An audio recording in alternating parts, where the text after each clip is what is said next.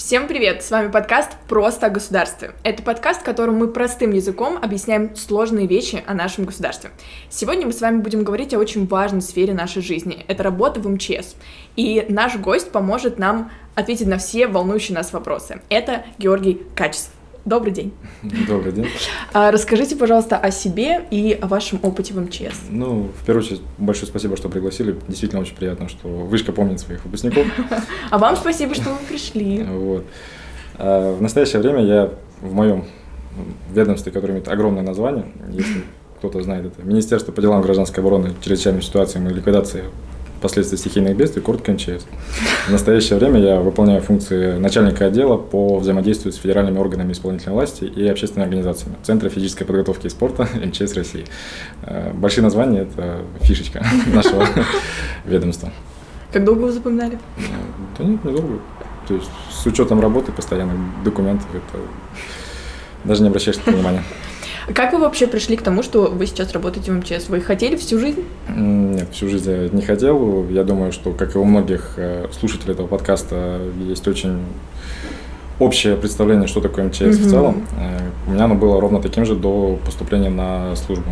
То есть э, до этого я работал в Всероссийской спортивной федерации, занимал должность директора. Вот, координаторы этой федерации э, также э, были переведены на службу в МЧС и занялись э, развитием спорта, ну, восстановлением спорта в данной системе. Так как у меня были хорошие показатели, хорошая эффективность на предыдущем месте работы, меня, естественно, пригласили заняться тем же самым, но уже в рамках ведомства. Угу. А если говорить, вот сейчас поговорить о базе МЧС, то чем вообще занимается МЧС, чтобы вот человек точно понял, что нужно? В целом МЧС это очень большая система, угу. она имеет разные сферы применения.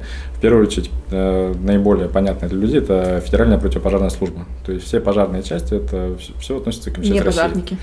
Ни в коем случае не пожарники, они очень сильно обижаются, потому что пожарники это люди, которые уже погорели, а пожарные те, которые их стараются спасти.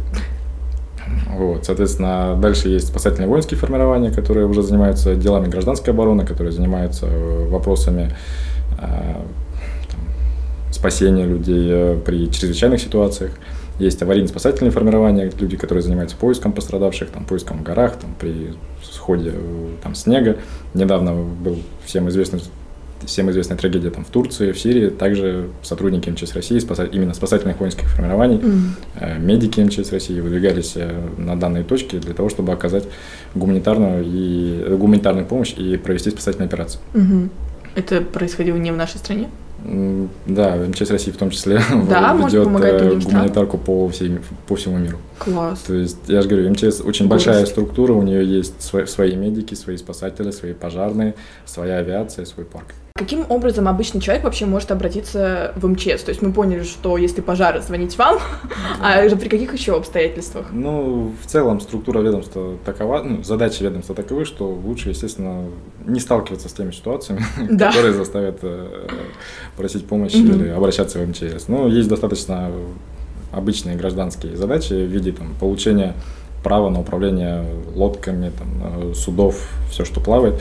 Это также относится к компетенции МЧС. То есть у нас есть отдельная служба, ГИМС, Государственная инспекция маломерных судов. Mm-hmm. Она занимается уже администрированием в этом секторе. А вот если случился пожар, у вас есть какой-то, как это сказать, какой-то закон, не знаю, документ о том, что вам за какое-то определенное время нужно приехать на место. Mm-hmm. Если вы дольше едете, то происходит, допустим, у вас там выговоры, проблемы и так далее. Ну, непосредственно с этой частью я, естественно, не взаимодействую, потому mm-hmm. что все-таки я, я не пожарный, я не начальник Караулова, я не, не начальник пожарной части и так далее.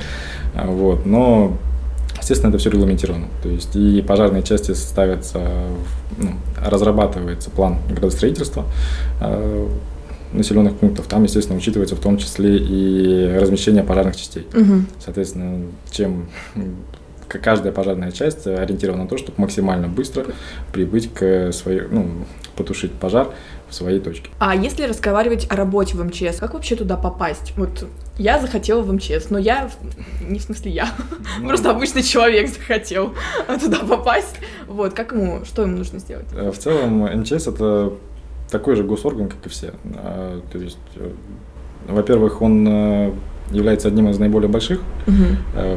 в системе вообще российского государства. Он подразумевает наличие практически всех видов служб. То есть в МЧС можно прийти как обычным работникам на трудовой контракт, можно прийти на внутреннюю службу, вот как у меня, федеральную противопожарную службу.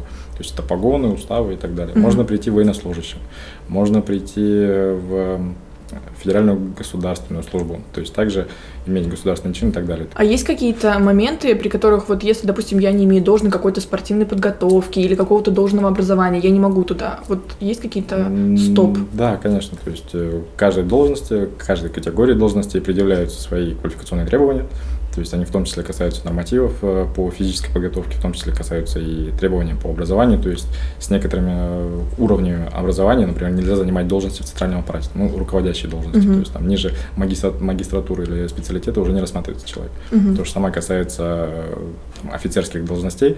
То есть не имея степени бакалавра, не имея специального или воинского звания, ты не имеешь права занимать ту или иную должность. Uh-huh. А какое у вас образование?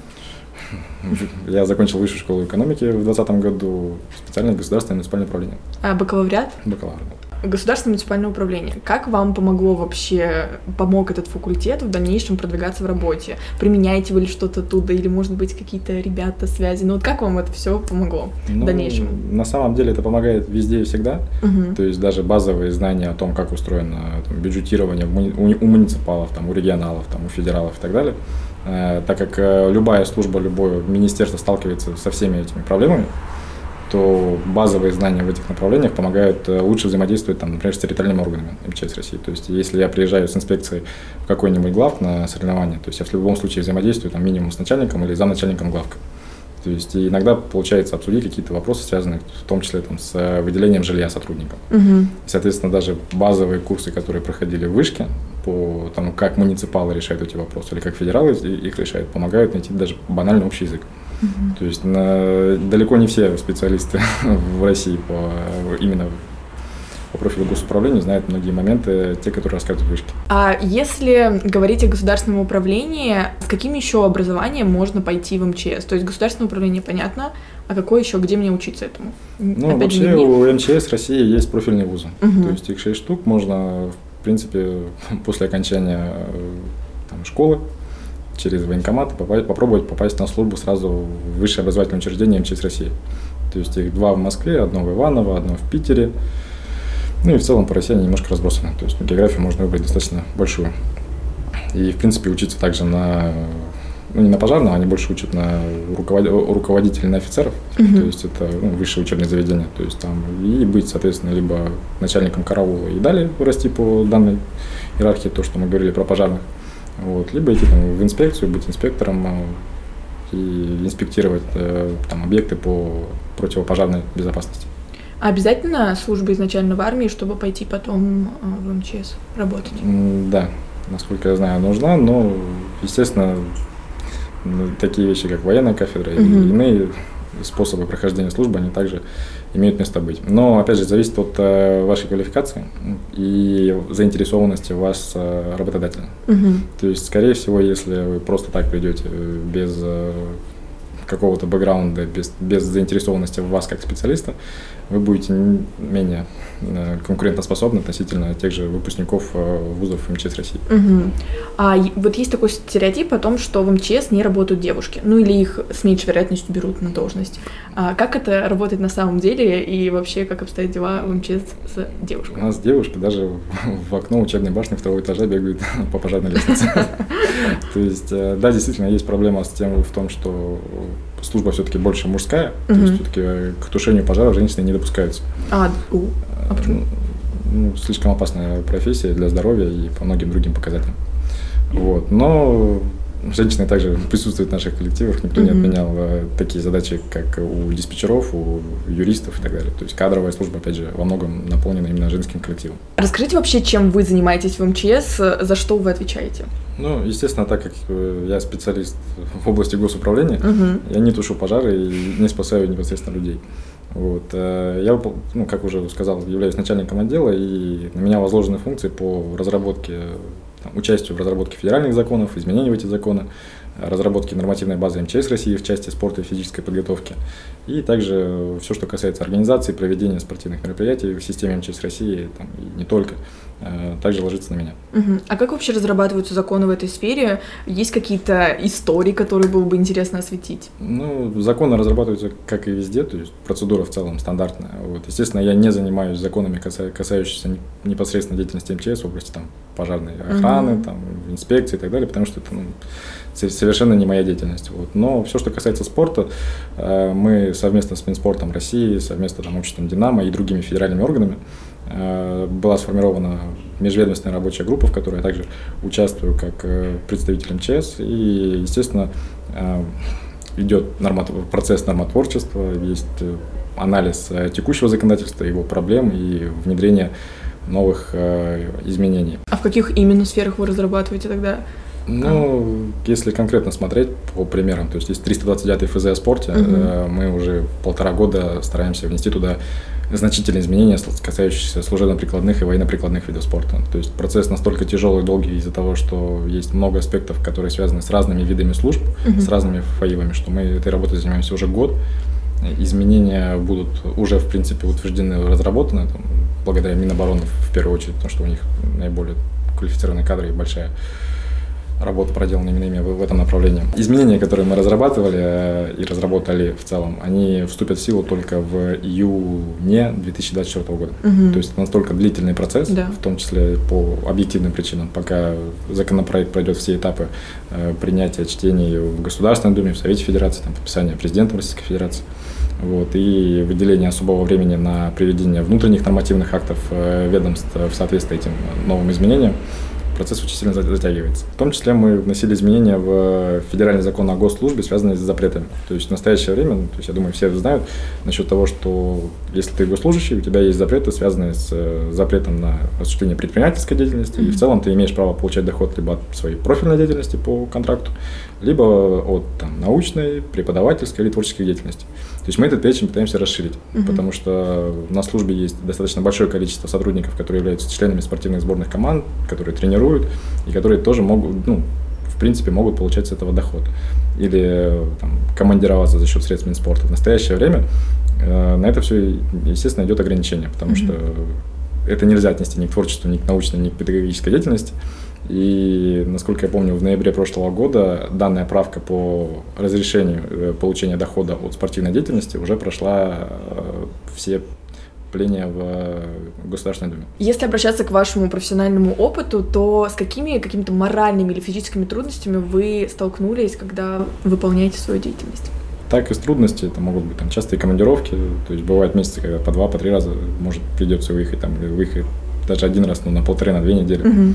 То есть, ну, это тоже имеет большое значение, в том числе там длительные перелеты, там, куда-нибудь в Владивосток, на Камчатку, там, или там, даже в Сибирь куда-нибудь. Угу. Вот. А так, в целом, а, не сказал бы, что это прям крайне тяжело, вот, но имеет свои нюансы. Самое тяжелое, наверное, это взаимодействие с, со старшим поколением, и всегда доказывать, что ты являешься специалистом, потому что в призме э, службы, э, там, госслужбы, там, военной, специальной службы всегда идет прессинг на возраст, звание угу. там, и так далее. Что бы вы посоветовали людям, вот, э, которые хотят поступать или работать в МЧС, что бы вы, ну, какой совет вы бы им дали? Сложно сказать, что там, какой конкретный совет. Я думаю, каждый человек, который нацелился на службу в МЧС, он угу. прекрасно знает, чего он хочет как бы, поэтому побольше смелости и отваги в своих действиях и побольше трудолюбия. Потому что на самом деле, я думаю, во всем госсекторе есть большая проблема с квалификацией сотрудников. То есть и без трудолюбия ее набрать очень тяжело. Mm-hmm. То есть наше законодательство, оно слишком, как сказать, ветвевато оно слишком э, широкое, и в нем действительно нужно кропотливо сидеть и разбираться. Возвращаясь к вопросу о вашем образовании, то есть у вас есть базовое образование Государственное муниципальное управление Высшей школы экономики, а какое образование можно еще, или вы, может быть, что-то еще получали, или как вы набирались вот этого опыта, либо же все приходит с практикой?